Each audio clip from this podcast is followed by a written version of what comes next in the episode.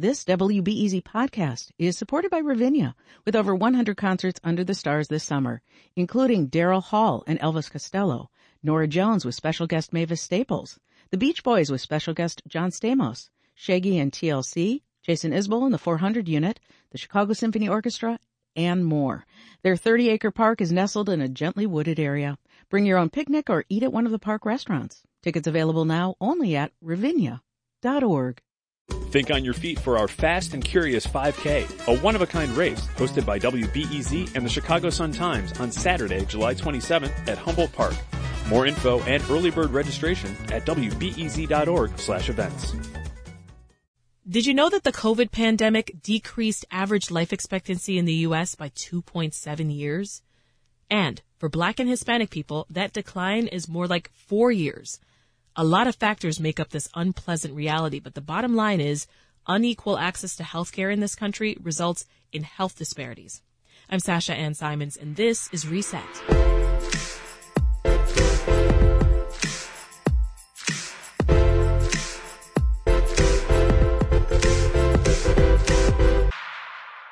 One trauma surgeon writes about these inequities and the experiences of black patients in a new book titled The Bodies Keep Coming Dispatches from a Black Trauma Surgeon on Racism, Violence, and How We Heal. And we spoke with the author, Dr. Brian H. Williams, about how the American healthcare system continues to fail its black patients and how gun violence is playing a role. Dr. Williams is also running for Texas's 32nd congressional district in the U.S. House of Representatives. And I started by asking him why he wanted to share more than two decades of treating gun violence victims with readers.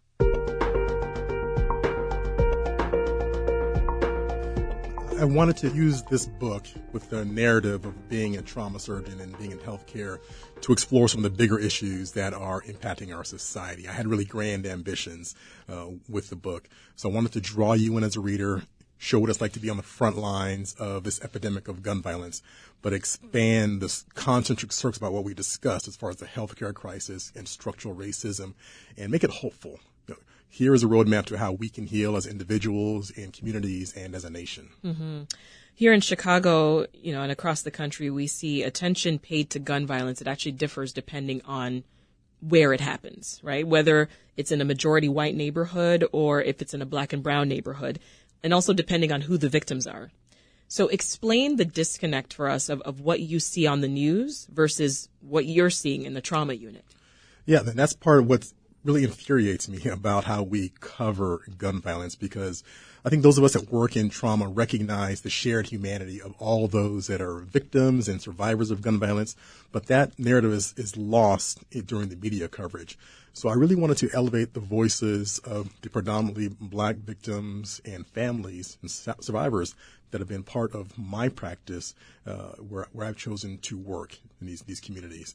Because gun violence, it's, it's multidimensional. We have multiple types of gun violence. We consider suicides and homicides and mass shootings. Mm-hmm. But the reality is that we are all at risk of being directly impacted ourselves or someone we know. So why don't you just open this up and explore the nuances so we can explore and expand how we discuss how we're going to solve this epidemic. Yeah. We're also haunted by the phrase black on black crime, right? What comes to mind when you hear it? Uh, first, I, I, I, cringe a little bit because that's Same. just, that's just, uh, it, it's not, it's a trope, right? That, uh, diminishes the humanity of black people. And I put in the book, I use statistics to show that uh, same race on race crime is a product of proximity. It is not about any moral failings within certain racial and ethnic groups. And because we live in a society that is largely segregated by neighborhoods, race and ethnicity, mm-hmm. violent crime occurs at the same rate between black people, white people, Asian Americans. These are stats from the Department of Justice. And as a result of historical redlining, uh, how we've kind of grouped ourselves into certain racial and ethnic groups in, in, neighborhoods. So black on black crime, we need to unpack that, what that means as a society, how we segregated ourselves, mm-hmm. and endemic violence occurs in certain communities. But overall, black people are at higher risk of experiencing gun violence. So in your view, why do you think that is? And I think you've already started to allude to, to that. Well, let's, let's unpack the different types of gun violence. So when we talk about homicides, yes. Um, after 24 hours after this show is over, half of the homicide victims will be young black men. But when we talk about suicides, those are mostly elderly white men. Uh, then there's intimate partner violence where women who are with a domestic abuser who has access to a gun, they're five times more likely to be impacted by gun violence. Black women three times more likely than their white counterparts. So I think the real thing here is not just black people are at greater risk for gun violence, mm-hmm. is that we as a country need to understand that there are different types of gun violence with different root causes, which require different types of solutions. Mm. You write about your grandmother and how emergency medical services refused to respond to calls in certain neighborhoods, and uh, about how some Americans back in the 60s, how they feared a federal health care program would actually undermine the, the status quo of, of racial segregation.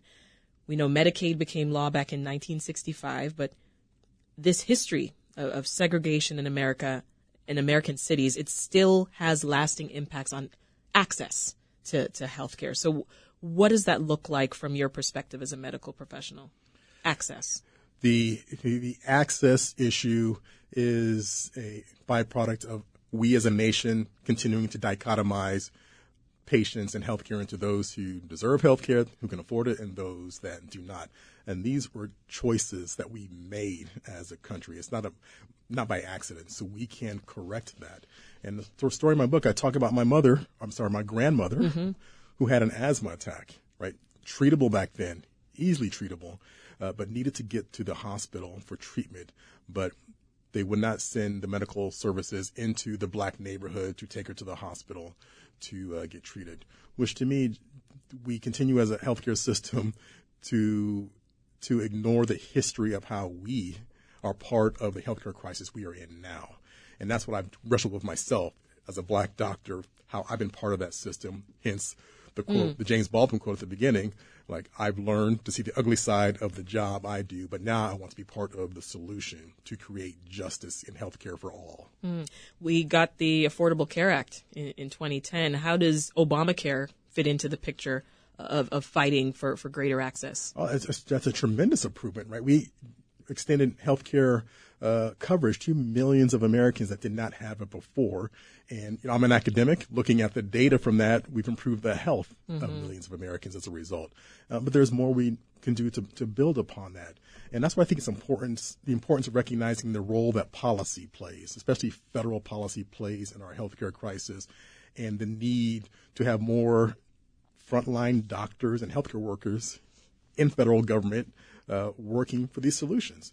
Uh, that's part of the reason why I've chosen to run for Congress because there's a lack of doctors. There's only 19 doctors in Congress. Mm-hmm. So what another doctor uh, would do? You know, Lauren Underwood, nurse from this area. Yes. I mean, she's doing big things there, right? She knows what's going on with maternal health, and she's uh, changing the narrative about how we treat uh, uh, women in this country. We're also, um, you know, we're still seeing prohibitive costs impacting historically marginalized populations the most. Exactly. So affordability is something that is on the minds of uh, so many, and there's a trade-off, right? If we to reduce our healthcare expenditures, we need to cover less people. If we cover more people, the costs go up. But I think the real fundamental question is, we need to decide what is the minimal level of health that we expect everyone to have to attain and have access to, and how do we as a country with so much resources and ingenuity mm-hmm. and people committed to uh, health equity, how do we uh, achieve that by honoring the shared humanity of everyone that is suffering in this country?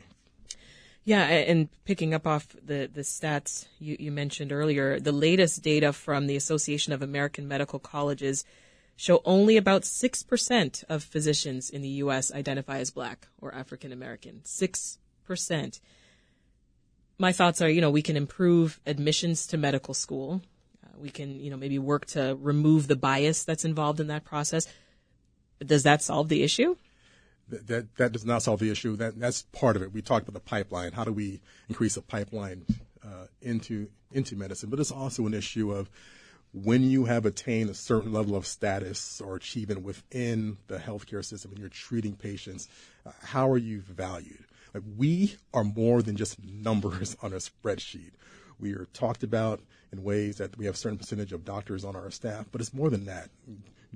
We you know, are we getting to be part of the decision making process as far as how we treat our patients, Mm-hmm. treat our trainees, and not just relegated to, well, you're going to be part of the diversity and inclusion efforts for the institution. That that extra uh, unpaid, unrecognized labor, which we do, right? Mm-hmm. Yeah. We recognize that it's important and that it's good. I think that's, that's a good burden for us to carry. We have to do it. Um, but it's, that's the role for all of us, not just the, the black people or people of color within an institution. So I, I want to shift now to uh, 2016. This is when you were propelled into the national spotlight after 7-7, as it became known in, in, in Dallas. You appeared on, on several uh, TV and radio and other media outlets because you had just worked on uh, some white officers trying to save their lives after they were targeted in a mass shooting. Why do you think your words that day got so much attention?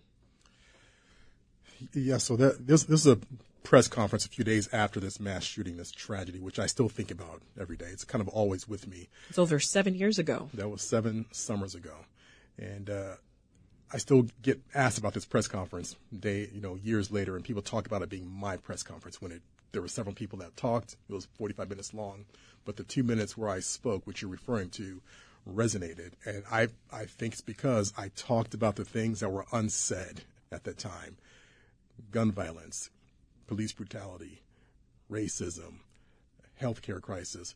But I, I also put my, talk about my experience, what it meant for me as a black doctor, uh, trying to hold all these things that were true together. My desire to save these injured police officers, but also my fear of police officers. My role as a black doctor trying not to cause more uh, conflict, but also understanding what racism means on a personal basis, but also for our patients and uh, systems. And trying to hold those things together and to put those out without thinking about it, I think that's why those words resonated. Meanwhile, in therapy, it became clear that you were struggling internally, right? You had sessions that would start off about the shooting, but then you end up digging much deeper into trauma that you had admittedly buried inside of you. How did you feel to start to become vulnerable in that way?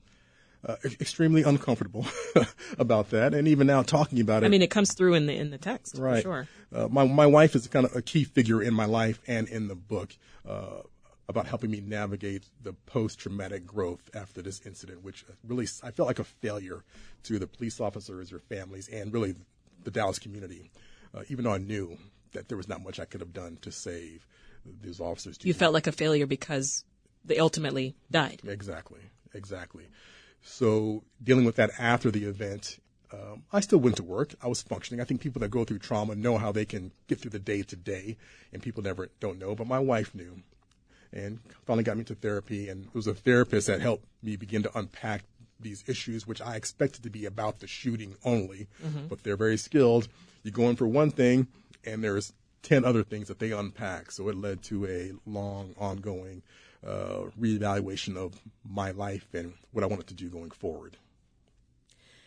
Yeah, and as we're talking, I think back to Michael Brown in, in Ferguson, Missouri, and uh, Chicago and Laquan McDonald, whose whose bodies laid in the street for hours instead of actually being rushed to the hospital. Right.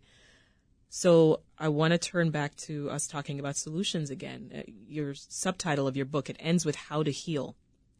Uh, you talked about the book being a roadmap to healing. So, uh, what do we do? How do we heal from what we know is blatant racism? it was key for me to make this uh, hopeful at the end. And part of that is just we need to reckon with our history and how uh, racism at the structural level still permeates so much of our society. That way we can understand what is happening now and prepare for a better future. So education is part of that. Uh, I wanted it to inspire folks. That's why I chose the personal narratives to pull you into the story. But along the way, we explore these bigger issues, and I, you know, drop in stats and sources so you can learn along the way. But at the end, we talk about a lot of heavy things, but let's make a path towards healing, mo- moving forward, and that was the ultimate goal with that this book. Talk more about your drive that's pushing you to run for Congress. yeah, I, I, after the, the shooting and after finishing the book, this book, I realized that there's only so much I can do within the hospital to be part of the healing of my community and the nation. Uh, by the time patients get to me due to gunshot uh, uh gunshot injuries or healthcare um, uh, issues, mm-hmm. it's too late. At, at, the hospital, it's too late. There's only so much I can do, but I need to intervene upstream and understanding how federal policy can be part of that. And I've seen what's possible. I worked as a uh, congressional health policy advisor uh, last year, serving with Democratic leaders to craft monumental legislation. The gun safety bill, the Bipartisan Safer Communities Act, is probably the one that people know mm-hmm.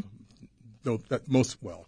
But a lot of other things, and I saw that Congress can do big things quickly on behalf of millions of people with the right sort of leaders in place. Yeah. And that's what's pushing me to run for Congress to be part of that solution. Uh, there are practical steps that can be taken to end this epidemic of gun violence. Don't you think? Oh, absolutely. And the uh, and the uh, the bill that was passed last year was a start. You know, enhanced background checks, uh, money money for violence intervention programs, uh, gun trafficking. But there are more policy things we can we can do. And I talk about it from the from the perspective of I'm an Air Force veteran. I've trained on these weapons. Mm-hmm. Uh, I'm a trauma surgeon, so I've treated patients and their families.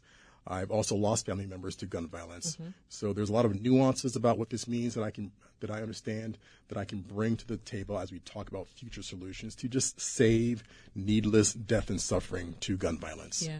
In the minute we have left, Dr. Williams, I mean, who is this book for? When you sat down to write this, who did you have in mind and what's the overall message that if they take nothing else away, what do you want them to walk away with? When you're done with this book, I want people to understand that each of us has a role to create justice, you know, today on create justice on earth today. This book at its core is about identity and the roles we can play to just make the world a better place.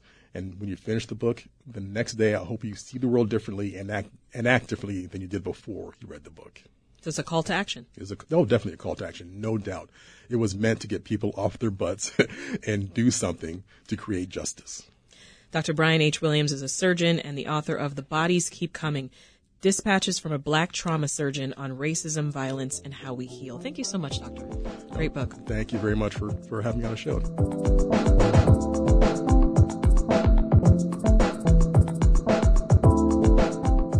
This Reset conversation was produced by me and Landon Jones, and it was edited by Meha Ahmed and Linnea Dominic.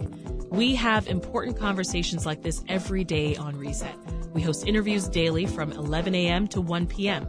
You can tune in to WBEZ 91.5 FM or stream live at WBEZ.org slash live. Thanks so much for listening. I'm Sasha Ann Simons. We'll talk soon.